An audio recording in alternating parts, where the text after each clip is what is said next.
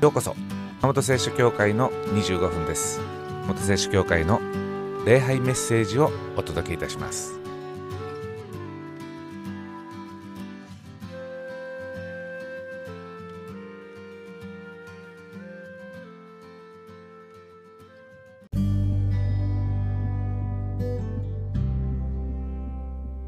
心配して何とかなることと、えー、心配しても何ともならないどうしようもないことがあります。まあ、心配して何とかなることならば、もちろん心配した方がいいわけです。でも、心配しても何ともならないことであったら、どうやって心配事から頭を引き離すかということが大事になってきます。心配しても何ともならない、ことなら、むしろどうやったら良くなるかを考えた方がいいんです。で、今日のポイントはここです。心配事よりも何かを良くすることに意識を使っていきましょう。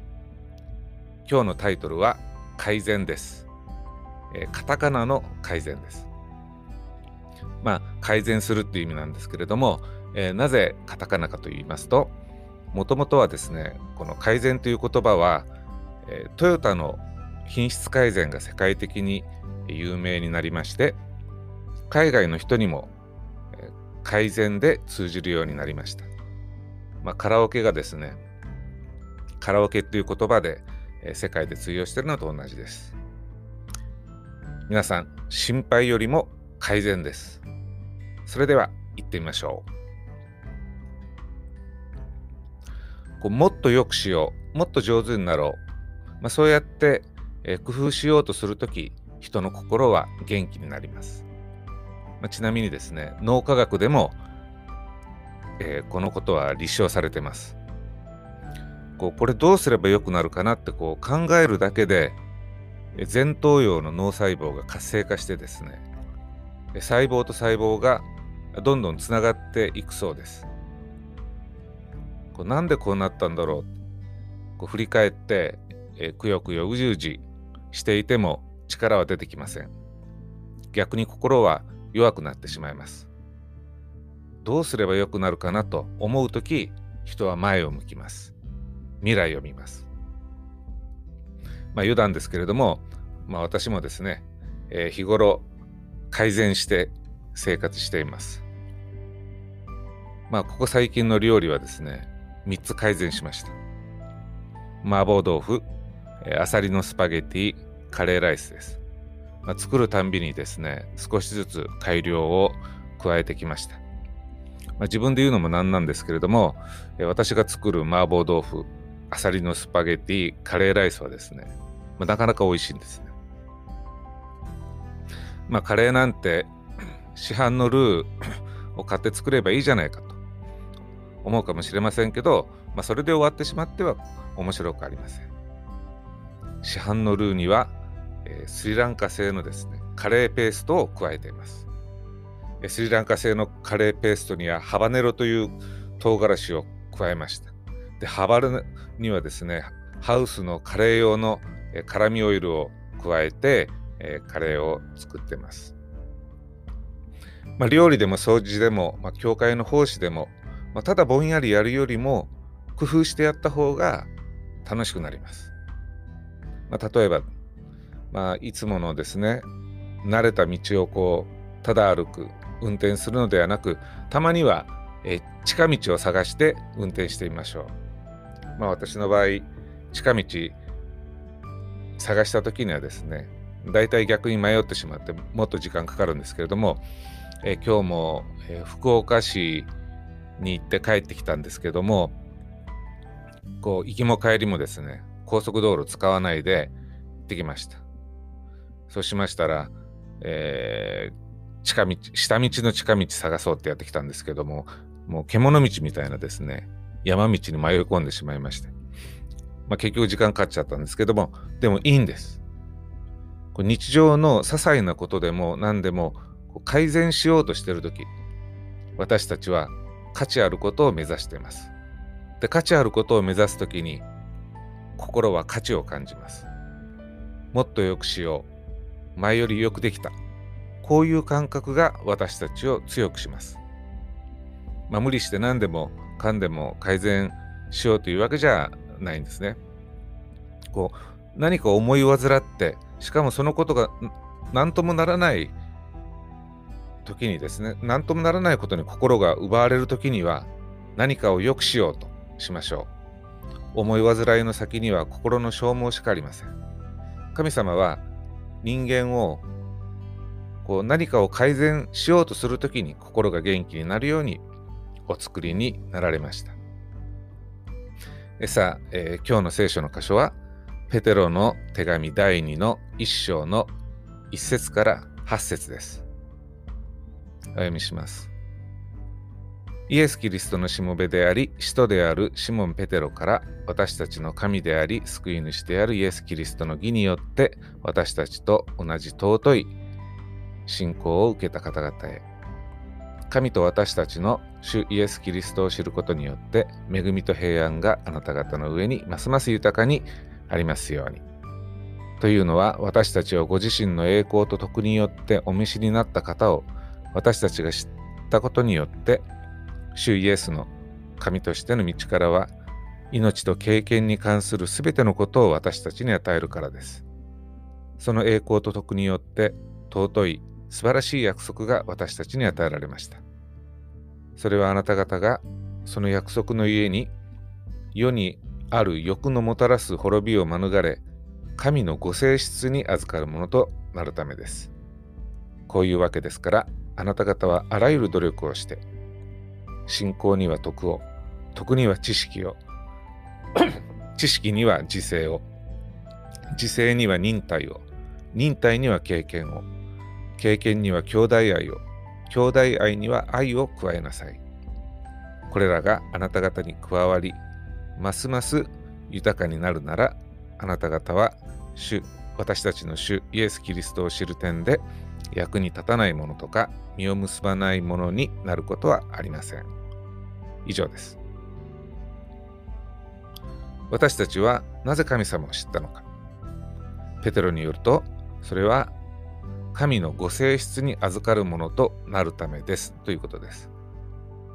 そして5節こういうわけですからあなた方はあらゆる努力をして信仰には徳を、徳には知識を、知識には自制を、自制には忍耐を、忍耐には経験を、経験には兄弟愛を、兄弟愛には愛を加えなさい。と言っています。まあ、一言で言うと、改善しなさい。惰性で生きないようにしなさい。ということです。まあ私はもう信仰がある。だからこれでいいや。そうじゃないんだと。信仰には徳を加えて改善しようと。神のご性質に預かるものになるというのはこういうことなんだということです。信仰を持つと徳も身につけたくなります。徳が身につくと知識も得たくなります。知識を得ると自制心が欲しくなります。自制心が生まれると忍耐力がついてきます。忍耐できるようになると敬虔な心も生まれてきます。敬虔な思いになると兄弟愛が増してきます。兄弟愛が湧いてくるとさらに幅広く人を愛せるようになります。ペテロが示すのは改善の価値です。信仰から徳へ、徳から知識へ、つまり成長です。成長すること、改善すること自体に大きな価値があるんだと。そういうわけですから、私たちも何歳になっても改善していきたいものです。ペテロが言うように、信仰生活も改善していきましょう。でも、日常のことであっても工夫していきましょう。料理でも掃除でも庭いじりでも改善です。小さなことであっても工夫改善を楽しみましょう。ちなみに脳細胞は大人になると年ごとに減る一方で 脳細胞は増えないっていうふうに昔は言われていました。でも最近の研究で分かったのは実は脳細胞を増やすことができるっていうことです。まあ、特に海馬という部分海の馬って書きますけれども海馬というこの人間のですね記憶とか感情を司る部分の脳細胞は何歳になっても増やすことができるそうです。で逆に海馬の脳細胞が減るとどうなるか。物忘れがひどくなります。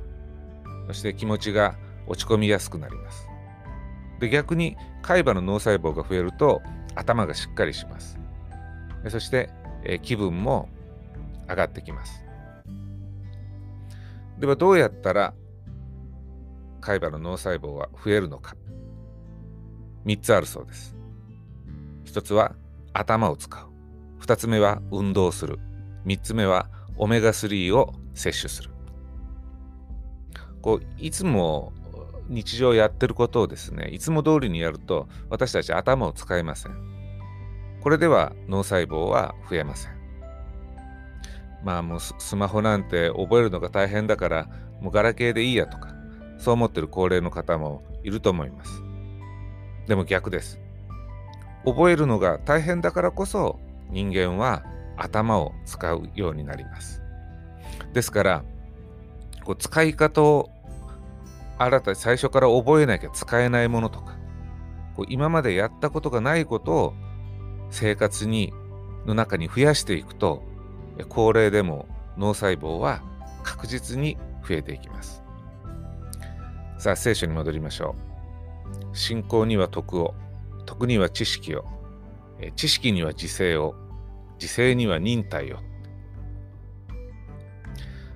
この徳徳ですとか自制心ですとか忍耐力っていうのはですねこう人生の調子がいい時はなかなか身につきません。皆さん国際宇宙センターっていうのをご存知でしょうか、えーまあ、世界15カ国の国が、えー、参加してですね この宇宙のステーションを使って宇宙の研究してるんですけれどもある実験をしました。どういう実験かっていうとレタスをですね宇宙ステーションで育ててみたんですね。さあ結果はどうなったか。そしたらですねレタスの味がまずかったそうです。じゃあなんでまずかったのか。それは宇宙空間は無重力なんでストレスがないからです。野菜っていうのは全くストレスがないところで育てると味が悪くなります。で人間も同じです。生活にストレスがないのはいいことなんですけれども全くないのは無重力と同じになってしまいます。ですからこう多少ストレスっていうのはあった方がいいんですね。ストレスがあることで徳も自制心も忍耐力も身についていきます。まあ、寝ているだけじゃ筋肉がつかないのと同じです。負荷をかけなきゃ、多少の負荷をかけなきゃいけません。ですから、ストレスを感じたときはですね、ストレスだと思わないようにしましょう。これは負荷なんだと。問題を抱えたらチャンスです。逆に喜びましょう。これでやっと徳や自制心や忍耐が加えられる。私たちも負荷、ストレスがかかり、忍耐力、自制心、徳が身につくことで、美味しいレタスになることができます。まあ、いろんな状況にある方いると思いますけれども、まあ大変な状況の方もいると思います。まあ、当然私たちは状況が悪い時はですね、その状況を改善しようとします。で改善した方がいいわけです。でも、どんなに頑張ってもこう状況がなかなか変わらないときはどうすればいいでしょうか？そういうときは経験の意味を改善すればいいんです。つまり外の状況を変えようとしても変わらないならばこの外の状況の自分の感じ方とか受け止め方の方を変えればいいわけです。つまり必要以上に悲観的に必要以上に悪く考えないようにするということです。こう何でも大げさに悪く考える人はですね、まあ、デマに騙されます。まあ、トイレットペーパーがもうなくなるとかですね、最近起こってますけども、こう私たち人間は外に起こる、外に起こることにはですね、コントロールできないこともあります。でも、自分の経験の意味はコントロールできます。ですから自分の受け止め方感じ方をポジティブなものにしていくのもこれも立派な改善です。そして経験の意味を変えるということは徳であり自制心であり忍耐力であります。まあもちろんですね。そういう努力にも限界がある時があります。もう何をどう考えても嫌な経験にしかならないということもあるわけです。まあ、頑張ってポジティブに受け止めようとしたけど、さすがにこればっかりは無理っていうこともあります。じゃあそういう時はどうするのか。経験をポジティブな意味にできないなら逆につまらないことだと考えればいいわけです。皆さんイソップ童話をご存知だと思いますけれどもイソップ童話に狐とブドウの話が出てきます。ある場所で美味しそうなブドウがなっていました。それを見つけた狐は、美味しそうだ、食べたいと思ってですね、上になってるブドウの房に向かって、こう、ぴょんぴょん飛んで必死に食べようとします。でも結局届かないで無理でした。ちょっと高すぎたんですね。で、結局狐はとうとう諦めました。で、その捨て台詞で狐が言うわけです。ああ、このブドウはまだ酸っぱいんだと。だから食べる価値がないんだと。この童話はですね、負け惜しみの話だと思われています。でも、この話の中には知恵もあります。つまり、経験の意味をポジティブに変えれないときには、その経験をつまんないものに、だと考えるわけです。まあ、狐のように、えー、食べようとしたけどブドウ食べれなかった。ああ、れはまずいブドウなんだ、酸っぱいブドウなんだ。だからもう、もともともう食べなくていいんだってこういうふうに考えるわけですね。まあ、私たちこういうやり方っていうのをよく日常でも使っています。例えば友達が、えー、恋人に振られたと。そういう時どうやって慰めるか。ああ、あの男の人もともとつまんない男だったのよとか。もともと縁がなかったのよ、あの人とはとか。あるいはこう給料が上がってほしいと思ってたけど上がらなかったと。そういう時にはこう自分に言うわけです。まあでも給料上がっても大して生活変わんないしなって。こう人に嘘つかれたらですね、まあ人間っていうのは弱いもんだ、そんなもんだよとか。つまり、物事を大ごとに考えない。もうどうでもいいこと、つまんないことだと思うようにするわけです。で、これができたら、これも改善です。まあ、実際物事あまり気にしないこうサバサバした人っていうのはですね経験の意味を変えるかあるいは、えー、経験の価値を下げるかどちらかが習慣になっています。そうすることで思い煩いから免れています。つまり嫌なことでも物事をポジティブに考えようとするかそれが無理だったら小さいことだと思うようにして気にしないわけです。でこれが自制心であり忍耐力を増す方法であり改善であります。これができたできるようになったら成長です。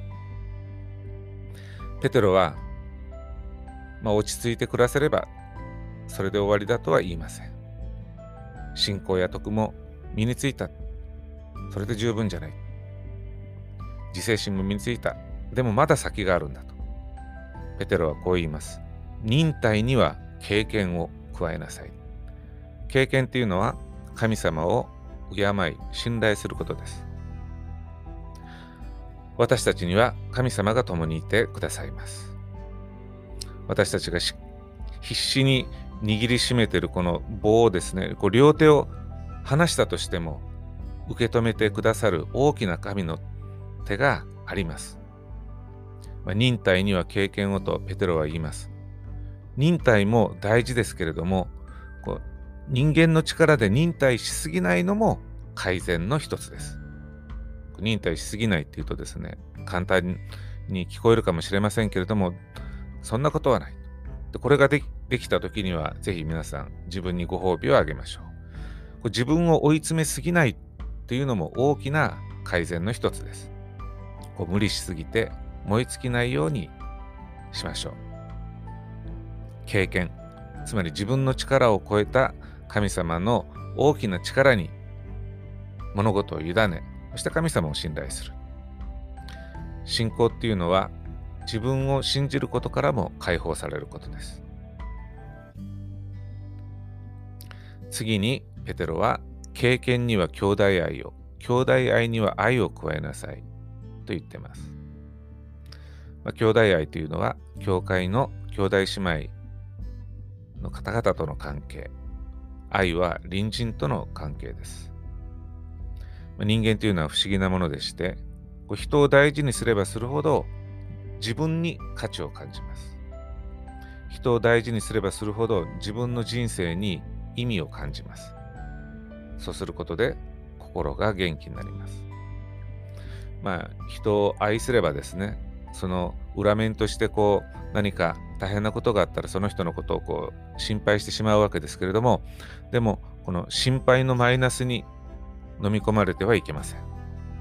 まあ、時に手助けしてあげたくても私たちにできることには限りがある時があります。自分の無力さを実感する時もあります。でも人が人にできる最善のことはその方のとっての最善を願うことでありで特に自分になすすべがない時にはその方のために祈るということも改善です。まあ、たとえ小さな祈りでも祈ることによって改善を加えるんです。まあそういうわけで何でもいいです。小さな何か、些細な何かであっても改善を経験するように心がけていきましょう。信仰には徳を、徳には知識を、知識には自制を、自制には忍耐を、忍耐には経験を、経験には兄弟愛を、兄弟愛には愛を加える。小さくてもプラスを加えようとやっていきましょう。何かを自分ができる範囲で工夫していきましょう。良くしようという思いが元気の源です。マイナスなことにいつまでも思いを煩うよりは、どうすればプラスになるかに思いを寄せていきましょう。人の心を強くするのはマイナスではなくプラスです。ネガティブではなくポジティブです。聖書の言葉が教えてくれるのはまさにそれです。成長しなきゃダメだと言ってるのではありません。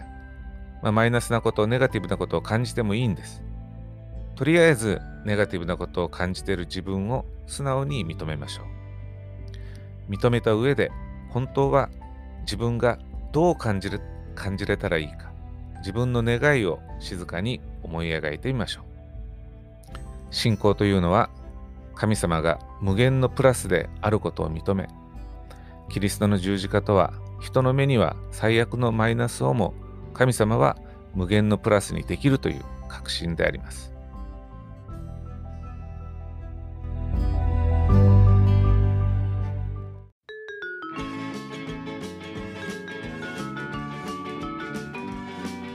週の本聖書協会の25分はこれまでです。